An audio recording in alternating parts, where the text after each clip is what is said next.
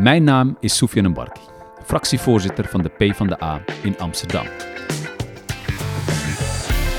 De aankomende Tweede Kamerverkiezingen sta ik op nummer 16 voor de P van de A. Om me voor te bereiden op mijn nieuwe rol in de Tweede Kamer spreek ik de komende weken met allemaal belangrijke mensen die mij belangrijke lessen kunnen meegeven.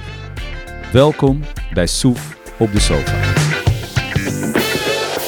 Welkom bij Sof op de Sofa. Zoals jullie zien hebben we nu echt een sofa. Dat hadden we de eerste twee keer niet, omdat we namelijk een beetje terughoudend waren in verband met de coronamaatregelen. Maar we hebben hem, 1,5 meter afstand en een hele bijzondere gast vandaag. Jolanda Hogewind, directeur-bestuurder van het IJburg College en voorheen directeur van het Calvijn. Mijn baas eigenlijk. Zo moet ik dat zeggen, toch? Dat klopt, ja. Inderdaad. En was ik een goede werknemer destijds? Was je een goede werknemer? Ik heb eigenlijk nooit zo over jou gedacht en naar jou gekeken als werknemer. Oké. Nee, ik heb het gevoel dat wij met z'n tweeën en natuurlijk ook met de anderen het samen deden. En werknemer, werkgever. Nee, zo zie ik het niet. Maar het was fantastisch om samen te werken. Zeker, ik heb het ook ervaren als fantastisch. Maar ik heb ook heel veel van je geleerd. Dus in die zin hebben we het samen gedaan. Maar ik denk dat ik ook wel van jou de fijne kneepjes van het vak heb geleerd. En ik kan me ook nog een hele mooie gesprek herinneren tussen ons. En dat was toen ik net teammanager werd. Waarbij het op een gegeven moment ging over... hoe word je nou een echte professional, weet je nog? Ik was een beetje het talent wat daar een beetje door die school aan het rondlopen was. Maar waar het moment dat jij me even bij mijn oren trok? Ja, hoe word je nou een echte professional? Nou, ik denk dat jij... Ik weet nog precies dat ik jou zag staan. Dat was bij een bijeenkomst. En jij was docent. En ik wist, ik voelde dat ook, dat je echt een hele goeie was. En toen heb ik jou op een gegeven moment benaderd of je op het Calvijn wilde komen werken. En in no time was jij daar ook teamleider. En ik weet niet precies of ik ga zeggen wat jij bedoelt. Maar als je intuïtief heel goed weet wat je kunt doen... is het daarbij ook wel heel erg belangrijk dat je dat het een kop en een staart heeft. Dat je doet wat je belooft. Dat je ook heel goed naar de resultaten kan kijken. Mensen daarin mee kan nemen. Heb ik zoiets... Bedoel je zo? Ja, zeker. Ik heb in ieder geval heel veel van... Kijk waar ik ben, hè. Ik ben fractievoorzitter van de P van de A geworden. Ja, dat is deels ook door jou. Ja, goed. Dank je wel voor het compliment. Maar ik weet dat ook nog wel, Sofyan. Want je was heel erg verbonden aan de school en zeker. Aan de leerlingen. En ik weet nog heel goed het moment... dat je, want je was je aan het oriënteren op de politiek. En dat nam wat tijd in beslag. En toen vond jij dat je niet beide dingen allebei goed kon doen. En hoeveel moeite jou dat kostte om te zeggen... ik ga toch voor de politiek. Omdat ik denk dat ik daar toch ook een... misschien wat groter vlak heb om invloed op uit te oefenen vanuit mijn ideeën. En dat viel je zwaar om dat te doen. Want je voelde volgens mij ook wel een beetje alsof je ons alleen liet. Zeker. Het was ook een hele moeilijke keuze. Want ik voelde me verbonden met de school en natuurlijk met mijn collega's. En om daar afscheid te nemen naar een hele bijzondere tijd, ja, dat was niet makkelijk. Nee, zeker. Maar ik denk dat de mensen nu wel toe zijn aan wie is Jolanda nou? En ik heb een aantal vragen bedacht om jou wat beter te leren kennen. Dus ik heb wat research gedaan. En ik ga je gewoon je moet kiezen tussen één van de twee. En ik begin met je favoriete stad. Is dat Zwolle of Amsterdam? Dat is Amsterdam. Dat durf ik volmondig te zeggen. Ik heb het heel erg leuk gehad. Ik ben goed opgegroeid daar in Zwolle.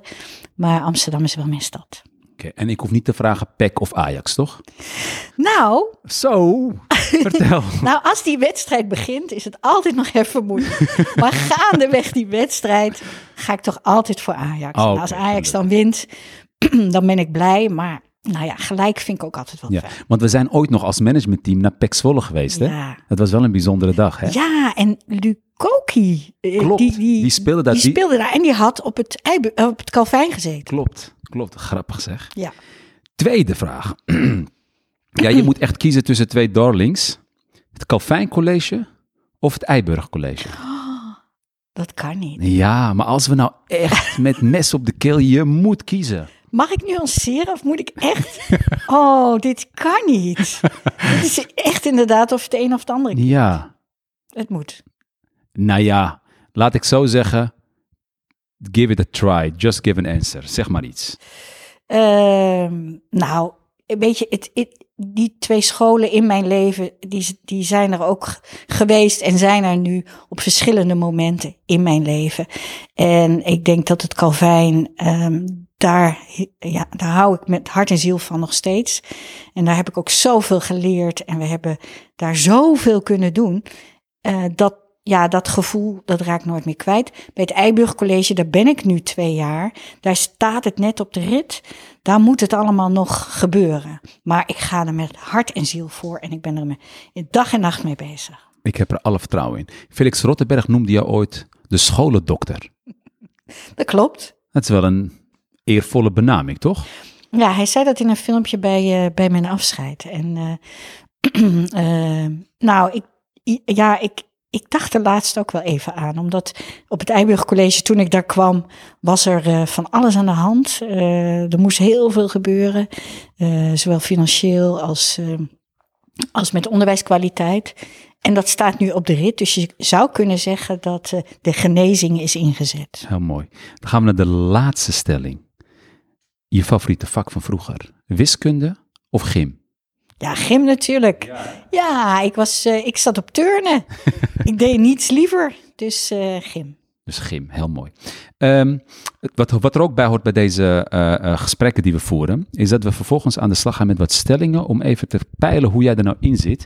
En ik heb een stelling en de bedoeling is dat we er gewoon op reageren, maar we beginnen natuurlijk bij jou. En we gaan nu luisteren naar stelling 1. Hoi Jolanda en Soef, met Simon van der Heuvel. Ik heb wel een stelling voor jullie. Laatst tijd is vaak in het nieuws dat jongeren van laag opgeleide ouders vaak een laag schooladvies krijgen. Wat denken jullie hierover en hoe kunnen we dit oplossen?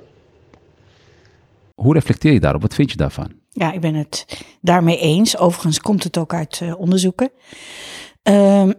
Het blijkt zo te zijn dat in groep 8, als dat advies gegeven moet worden, dat het invloed heeft. Het niveau of het opleidingsniveau van de ouders schijnt invloed te hebben op wat het advies voor de kinderen is. En ik heb ook wel eens vernomen dat daar een argument achter zit.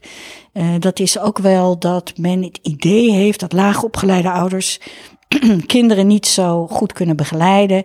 En dat die groep 8 docenten of de basisschool dan denkt van, nou weet je, we geven wat lager advies, want ze krijgen thuis weinig support enzovoort.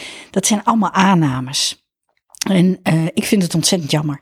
Want ik denk dat je het met mij eens bent dat wij op het Calvijn ook zo succesvol zijn geweest, omdat wij altijd hele hoge verwachtingen hadden van de leerlingen. En dat is ook gebleken uit onderzoek, dat mensen beter gaan presteren als je hoge verwachtingen hebt. Dus eigenlijk zeg jij, de oplossing daarin is dat we eigenlijk als docenten en als scholen hoge verwachtingen van die leerlingen moeten hebben, waardoor ze zich ook kunnen optrekken. Is dat ook iets wat je de politiek wil meegeven? Dat je zegt, probeer dat ook op die manier ook te stimuleren en veel meer uitgaan van wat die kinderen kunnen in plaats van wat ze niet kunnen? Nou, wat ik de politiek zou willen meegeven, en eigenlijk iedereen, onderwijs benaderen we eigenlijk altijd vanuit een negatief oogpunt. Het is altijd moeilijk en altijd ingewikkeld. Er gaat ontzettend veel aandacht naar kwetsbare kinderen. Dat woord gebruik ik nooit, omdat je dat dan ook meteen bent als je het noemt. En ik denk dat het onderwijs heeft het nodig dat wij er positief naar kijken en dat we vanuit de kansen denken.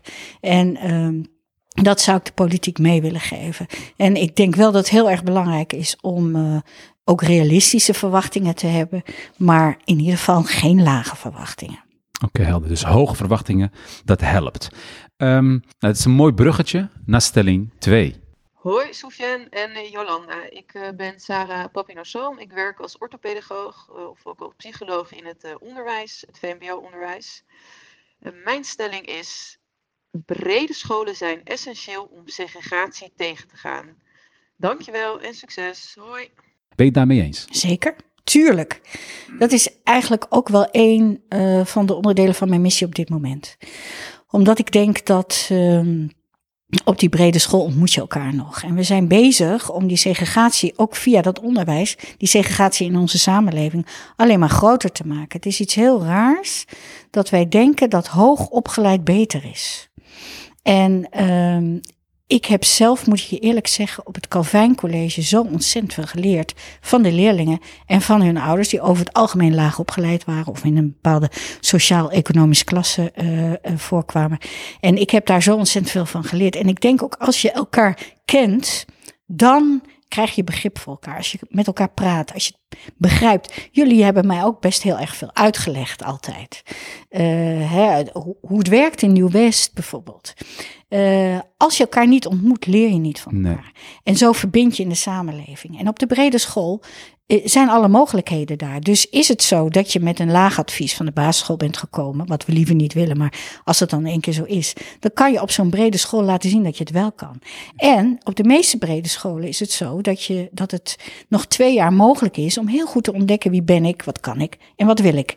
Nou, dan kan je op zo'n school lekker op dat VMBO blijven, maar je kan ook naar de HAVO, je kan ook naar het VWO. En op het IJburg College heb ik begrepen dat de leerlingen heel veel kansen krijgen om daar te komen wat bij hen past. Mooi. Nou, wat ik altijd heel opzienbarend vond, en ik heb daar op een gegeven moment ook in de gemeenteraad echt aandacht voor gevraagd, is dat het zo kan zijn dat je in Amsterdam een VMBO-basisadvies krijgt en dat je vervolgens na de basisschool de rest van je leven niet meer in contact komt met iemand die bijvoorbeeld het VWO doet en daarna naar de universiteit gaat. En dan begint eigenlijk segregatie al direct naar de basisschool. Dus alleen al in die zin zijn brede scholen wat mij betreft heel belangrijk. Ze zijn in de minderheid. Dus wat mij betreft worden dat er alleen maar meer. Niet alleen in Amsterdam, maar in heel Nederland. En ten tweede, als je echt gelooft in klimmen. Want heel veel leerlingen die klimmen, die krijgen op hun 12e een ander schooladvies en wat ze in potentie kunnen. Dan kunnen ze ook gewoon klimmen naar de HAVO, naar het VWO. Dus die brede scholen zijn gewoon ontzettend belangrijk voor het onderwijs. Mag ik heel even één ding zeggen? Want de politiek moet dan wel iets gaan doen. Want de marktwerking die heeft, denk ik, ervoor gezorgd dat het zo gaat. En dat is ook de discussie binnen de besturen. Hè. Hebben we nou een morele opdracht, een maatschappelijke opdracht? Of bedienen we de markt, namelijk ouders en leerlingen die alleen maar op categorale scholen willen zitten? Dus politiek zorgt er dan ook voor dat dit consequenties krijgt en dat die marktwerking doorbroken wordt. Mogen we een beetje politiek incorrect zijn? Is ook niet zo dat heel veel mensen en ouders dus ook bang zijn voor het VMBO? Dat er eigenlijk een soort van VMBO-vrees heerst op het moment dat er op een school naast het VWO en de HAVO ook een VMBO-afdeling is. Ja, en het ergste is dat mensen zich daar niet eens meer voor schamen. En wat daarachter zit is volgens mij ook dat het lijkt alsof het een verdienste is. En dat je eigen verdienste is. Dat je naar dat hogere niveau kan. Dat is iets heel raars. In onze samenleving heeft dat post gevat. En ik vind dat we dat moeten doorbreken.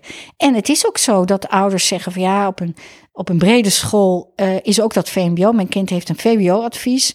Ik weet niet of dat wel goed is. Dan gaat hij misschien afstromen.